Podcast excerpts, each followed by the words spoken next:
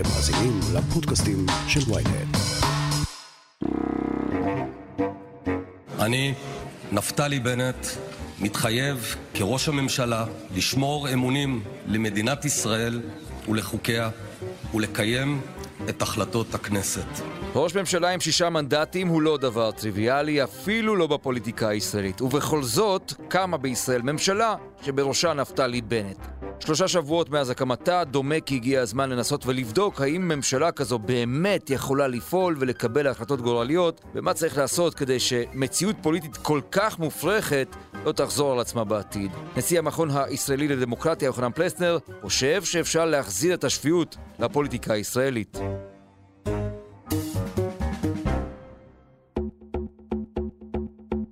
הכותרת, הפודקאסט היומי של ynet עם עטילה שומפלבי.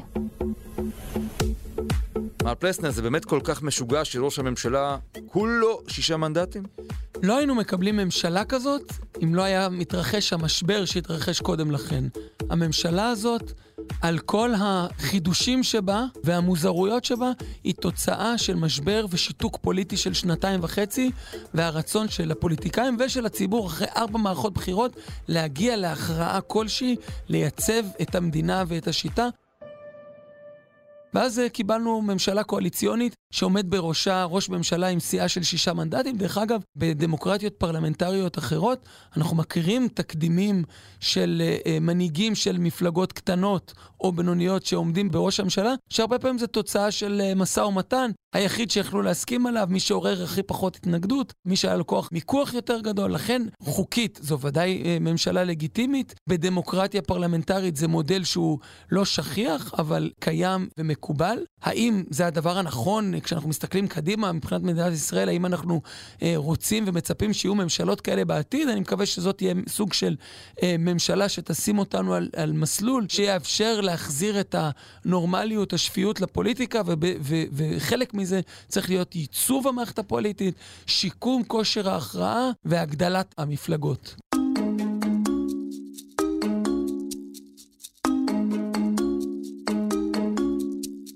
בואו נעשה רגע רשימה. בעד ונגד, פלוסים ומינוסים. יש משהו חיובי במציאות הזו? כלומר, מעבר לעובדה שיצאנו מתוך הברוך, מן הבוץ, מן התקיעות הזו שהיינו בה במשך הרבה מאוד שנים, יש עוד יתרונות לזה שנפתלי בנט, ראש מפלגה קטנה, הוא זה שמנהל את העסק?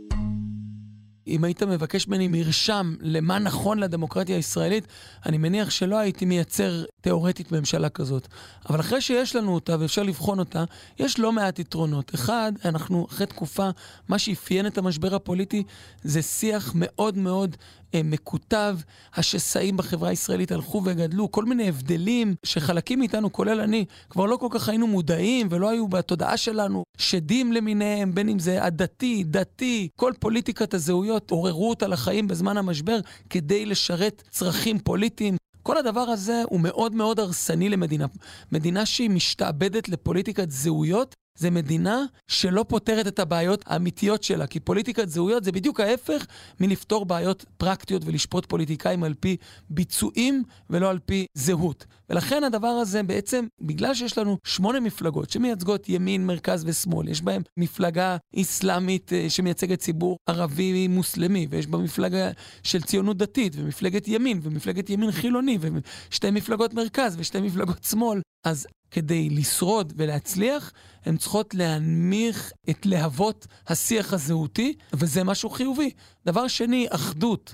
אחרי תקופה של פיצול ושסע, כשאנחנו רואים במדדים של המכון הישראלי לדמוקרטיה שהשסעים הפנימיים בין ימין ושמאל הם השסעים שקורעים את החברה הישראלית יותר ויותר, אחדות בין הקבוצות השונות, זה גם דבר טוב. יש עוד חידוש בממשלה הזאת, וזו העובדה שלראשונה, השתתפות מהיום הראשון של ממשלה בקואליציה של מפלגה שמייצגת את הציבור הערבי, זה בעצם נורמליזציה של ההשתתפות הפוליטית של 20% מהאוכלוסייה של המיעוט הערבי. זה מראה על נורמליזציה משני הכיוונים. גם הרוב היהודי שמוכן לקבל את זה, וגם המפלגות הערביות שמבינות שהם לא יקבלו כנראה את מלוא שאיפותיהם ואת מלוא החלומות שלהם. כלומר, מר פלסנר, אתה כמעט מביט לעבר הממשלה הזו ותולה בה המון תקוות. אתה אומר, דווקא מתוך המישמש הזה, מתוך הברדק הזה שנוצר, אולי ניתן להוציא משהו, איזשהו מוצר מוגמר שמייצב את המערכת הפוליטית ואפילו מכניס כוחות חדשים לתוך המשחק, שפעם היו ממש מחוץ למגרש, אפילו לא ביציאה. תראה, אז יש את המבחנים המיידיים ואת המבחנים היותר ארוכי טווח. המבחן המיידי, נרמול השיח, הרגעת הרוחות, אנחנו רואים שאנחנו כבר אה, מתחילים שם. עוד מבחן מיידי, הפעלת העסק הזה שנקרא המדינה, הדירקטוריון של המדינה חוזר לפעול, למנות אנשים, למנות בעלי תפקידים, ממנים מנכ"ל משרד ראש הממשלה אחרי שנתיים, פרקליט מדינה אחרי שנתיים, משנים ליועץ המשפטי לממשלה, ראש אגף תקציבים, בעצם את כל אנשי המפתח וממנים, לפחות לפי מה שזה נראה עכשיו, אנשים שעומדים בתנאי סף מקצועיים, לצערי זה גם לא טריוויאלי אה, בהינתן מה שהיה בשנים האחרונות, אז בעצם המבחן המיידי, מבחן ה... חזרה לתפקוד, חזרה לנורמליות גם של השיח, גם של קבלת ההחלטות, וכל זה יבוא לידי ביטוי אם יעבור תקציב מדינה. אם לא יעבור תקציב מדינה, בעצם זו הייתה רק הפוגה במשבר הפוליטי והמשבר יימשך. בהנחה שיעבור, אז בעצם זה העיצוב המיידי. אבל יש מבחן יותר ארוך טווח ומשמעותי לממשלה הזאת, מעבר ל, לעיצוב ענייני המדינה. האם תהיה כאן הפקת לקחים מבנית מהחולשות שהתגלו במשבר? וכאן הייתי מסמן שלושה דברים. אחד, הפקת לקחים חוקתית. ראינו שהיינו על סף תהום חוקתית. האם באמת הממשלה החדשה לא רק תפסיק לאיים על עקרונות היסוד החוקתיים, אלא גם תייצב את כללי המשחק. דבר שני, שיטת בחירות. היו חולשות בשיטת הבחירות שהכרנו אותן עוד לפני המשבר, המשבר המחיש אותן והדגים לנו עד כמה אין כושר הכרעה אפילו לשיטה הפוליטית שלנו, לשיטה שבה אנחנו בוחרים ממשלה. אין יציבות ואין יכולת לתכנן ארוך טווח. לכן, האם יצליחו לא רק לייצב את ענייני המדינה, אלא גם לשקם את שיטת הבחירות? והדבר השלישי והאחרון מתקשר לעניין שדיברנו קודם, עד כמה הניסוי הזה של להכניס לקואליציה, לשלב בקואליציה, מפלגה שמייצגת את, את המיעוט הערבי, עד כמה הניסוי הזה יעמוד אל מול מבחני המציאות, אתגרים uh, ביטחוניים, עד כמה הממשלה באמת תוכיח שלמרות שהיא עושה את הדבר החסר תקדים הזה, היא יכולה לשרוד, היא יכולה לקבל החלטות, וזה יקבע באמת אם זו ממשלה היסטורית או ממשלה שרק הייתה הפוגה אחרי משבר קשה.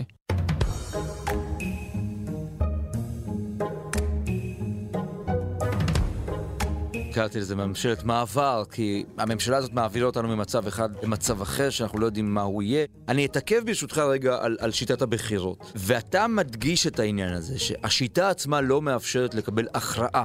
כלומר, אין לנו תוצאה סופית, לכאן או לשם. האם אתה חושב שלנוכח העובדה, ואני חוזר לששת המנדטים של מר בנט, כי הם, הם אולי במובנים מסוימים דוגמה לטרלול הפוליטי הזה, האם אתה חושב שדווקא עכשיו צריך ללכת למהלך של שינוי שיטה? האם בכלל ניתן לעשות את זה עם שמונה סיעות בקואליציה? אין מה לדבר על זה לפני שמעבירים תקציב. אחרי שיעבירו תקציב ונראה שיש ממשלה, השחקנים הפוליטיים יתחילו להסתכל קדימה להתייצב ו- ולחשוב איזה סוג של ממשלה הם רוצים. אם זו ממשלה היסטורית, איך גם תיראה המערכת הפוליטית ביום שאחרי, לקראת ה- הסבבים העתידיים. אנשים יצטרכו לקבל החלטות, ובהתאם לזה הם גם יחליטו האם הם רוצים ללכת על, על, על נושא של אה, שיטת הבחירות. עניינית, במנותק משיקולים פוליטיים, ודאי הלקח שלי, שלנו במכון הישראלי לדמוקרטיה, כתוצאה מהמשבר הזה, שצריך לייצב את השיטה עוד פעם, שיקום כושר ההכרעה, שיקום היציבות, ובעיקר, ופחות מדגישים את זה, היכולת של הממשלה להסתכל על אתגרי היסוד ולגבש חזון וליישם אותו על פני זמן. כל התמודדות עם אתגרים אמיתיים, בין אם זה פערי תשתיות, פערי הון אנושי, פערים בשוק העבודה, כל אתגר משמעותי שיש במדינה דורש כושר התמדה, ובשביל זה צריך שיטה פוליטית שעובדת. יש גם צד, דרך ביניים, ודרך הביניים, כשאנחנו מדברים על שינוי שיטת הבחירות, יש את. הדבר הכי משמעותי, שיטת הרכבת הממשלה. אצלנו אנחנו מנסים לקדם רעיון שראש הסיעה הגדולה הוא ראש הממשלה, ויש לזה הרבה מאוד משמעויות ונגזרות. יש שינויים אחרים שלא יעשו את השינוי הדרמטי, אבל הם בהחלט יכולים להביא לשיפור, כמו למשל אה, פתק חצי פתוח, לאפשר ביום הבחירות אה, גם אה, לדרג את הנבחרים, אפשר לחזק את המפלגות, יש כל מיני יוזמות שאומרות לחזק את המפלגות, שהיום הן מוסד מרוסק, אפשר להכניס אלמנטים של אזוריות לשיטת הבחירות, ואפשר לפי קריטריונים. קריטריונים, לאפשר גם לישראלים שמרכז חייהם הוא מדינת ישראל, להצביע ביום הבחירות.